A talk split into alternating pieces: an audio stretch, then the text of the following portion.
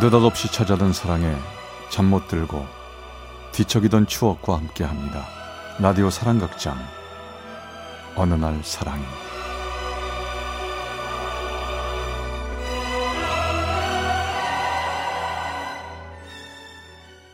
How gentle is the rain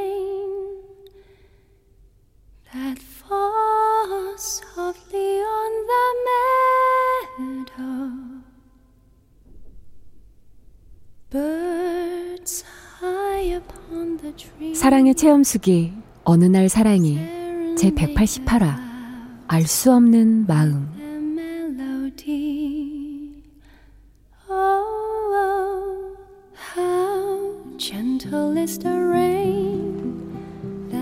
26 당시 저는 태국의 한 섬으로 패키지 여행을 떠났습니다. 모처럼 부모님과 함께 떠난 여행이었죠. 사실 전 당시의 여행에 별다른 기대가 없었습니다. 지금도 그렇지만 낯선 사람들과 부대끼는 일 자체를 싫어하는 성격이었거든요. 그때 여행은 오로지 부모님을 보좌한다는 생각에서 동행했던 것 뿐이었죠. 그런데 그 여행길에서 저는 홀로 여행에 합류한 한 남자를 알게 됐습니다. 그 남자는 혼자 여행에 참가했지만 누구와도 말을 잘 섞는 참으로 서글서글한 사람이었죠. 갑자기 지루했던 여행이 즐거워지기 시작했습니다. 혼자 이렇게 여행 다니시면 외롭지 않으세요? 외롭긴요. 아, 이렇게 모르는 사람들과 얘기도 하게 되고 즐겁습니다. 저랑은 다르시네요. 아, 근데 혹시 여자친구 있으세요? 음, 여자들한테 꽤 인기 많으실 것 같은데. 아 그렇게 보여요? 고맙긴 한데요. 저 지금 현재 여자친구 없습니다. 제가 소개팅 해드릴까요?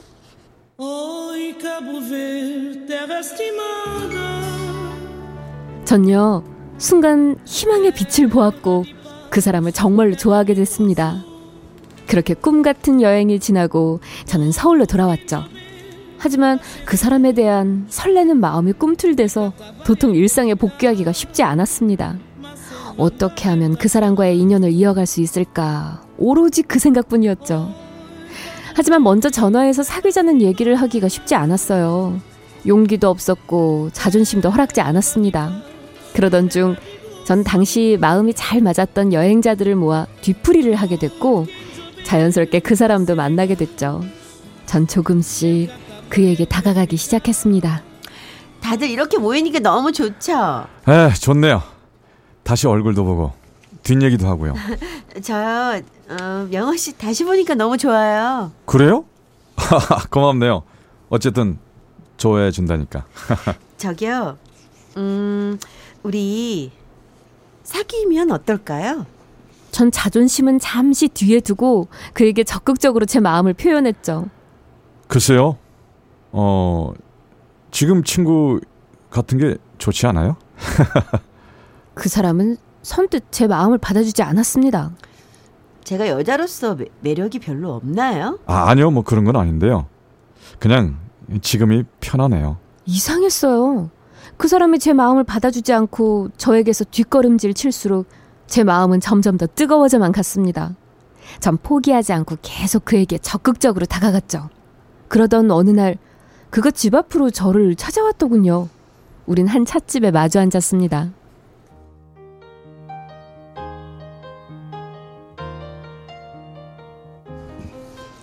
이렇게 우리 집 앞까지 와주시고 오늘 기분 최고인데요. 아, 꼭 할 얘기가 있어서 왔습니다. 우리 집 얘기요. 집 얘기요? 네. 우리 집은요. 꽤 많은 빚이 있어요. 아버지가 사업을 하시다가 진 빚인데 이제 그 빚은 아들은 저의 빚이기도 합니다. 아마 저와 결혼하면 그 빚을 같이 갚아야 할지도 몰라요. 무슨 드라마에나 나올 듯한 사연이었습니다. 겉으론 멀쩡해 보이던 그 사람은 사실 집안의 빚과 불투명한 장래로 속이 시커멓게 타들어간 상태였던 겁니다. 그때 여행도 그러한 현실에서 잠시라도 벗어나고 싶어서 갑자기 예약했던 거라고 하더군요. 그때서야 유독 밝게 웃었던 그의 모습에 마음이 아파왔습니다. 그래서 저한테 쉽게 마음을 못 열었던 거예요? 네. 저랑 사귀다가 빚에 대한 부담감으로 떠나갈까봐 그것도 두렵고 뭐 이래저래 생각을 하니까 쉽게 만나자고 하지를 못하겠더라고요. 하지만 털어놔야 할 것 같아서 얘기하는 거예요. 그러니 더 이상 내게 사귀자는 말 하지 말아요.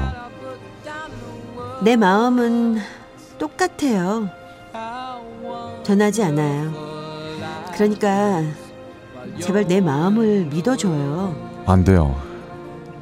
이쯤에서 정리하는 게 좋을 것 같아요. 저 이만 가보겠습니다. 그는 냉정했습니다. 하지만 그가 내게서 멀어지려고 할수록 전 그에게 더 다가갔죠.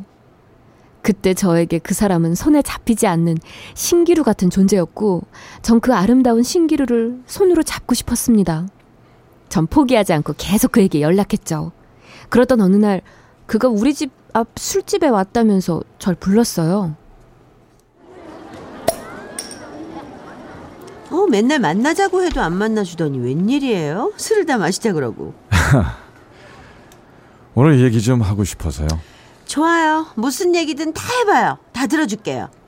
사실 어, 내가 두려워하는 건 당신이 나를 만나다 힘들어져서 당신이 떠나갈까봐 그게 두려운 거예요. 내가요? 나 절대 떠나지 않아요. 난 두렵지도 않다고요. 빚이 얼마든 상관없으니까. 우리 사겨요. 네? 좋아요. 우리 사귀어요. 나도 너무나 사귀고 싶었거든요.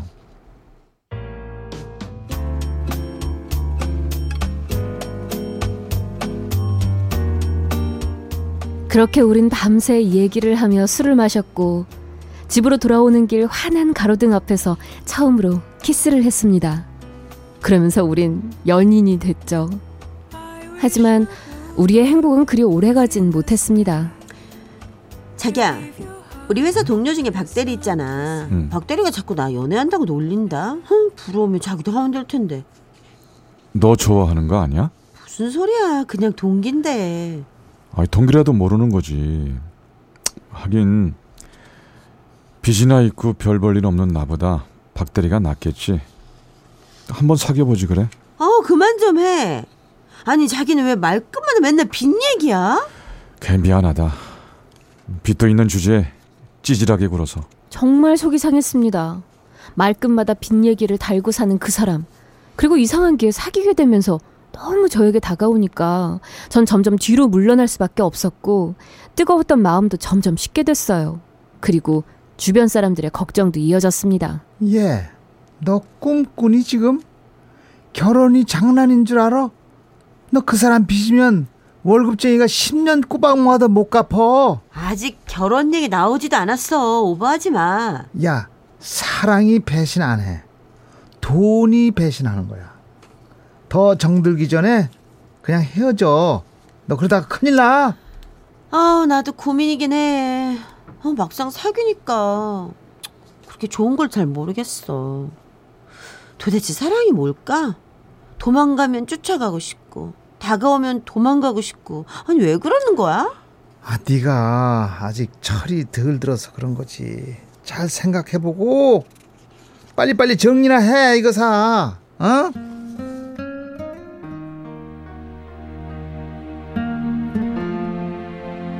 저요. 정말 고민하고 또 고민해 봤습니다. 그런데 정말 진심으로 고백하건데 그 사람의 빚 때문이 아니라 점점 그 사람이 좋지가 않았습니다. 제가 원하던, 제가 꿈꾸던 그런 남자가 아니었거든요. 전 점점 그 사람을 멀리 하기 시작했죠. 그 사람도 눈치를 챘는지 늦은 밤 술을 마시고 저를 찾아왔습니다. 왜 그렇게 연락이 안 돼? 우리 얘기 좀 하자. 그래요. 얘기해요. 나 보는 것도 힘들지. 내가 힘드니까 보는 사람도 힘들 거야. 잘 열리지 않았던 마음 겨우겨우 열었는데 또 다른 문이 우리를 가로막고 있는 기분. 그런 기분이 들어. 무슨 말 하는지 알겠어요. 근데 내 마음은 나도 잘 모르겠어요. 내가 걱정했던 일들이 일어나는 거 아닐까? 아니요. 뭐 꼭 그 문제 때문은 아니에요. 믿어줘요. 아, 오늘따라 하늘에 별이 참 많다. 네 눈처럼 별이 반짝거린다. 그치?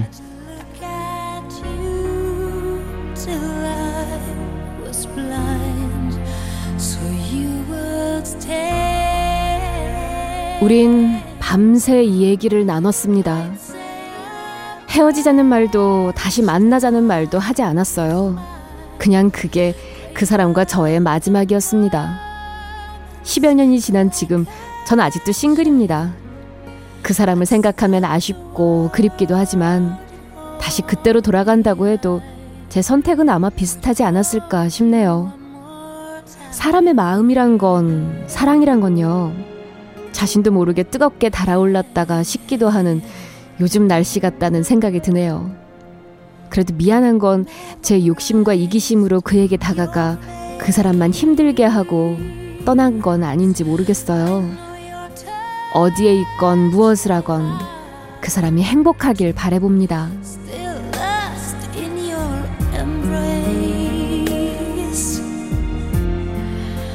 서울 은평구의 박수미 씨가 보내주신 어느 날 사랑이 188화 알 수 없는 마음 편이었습니다.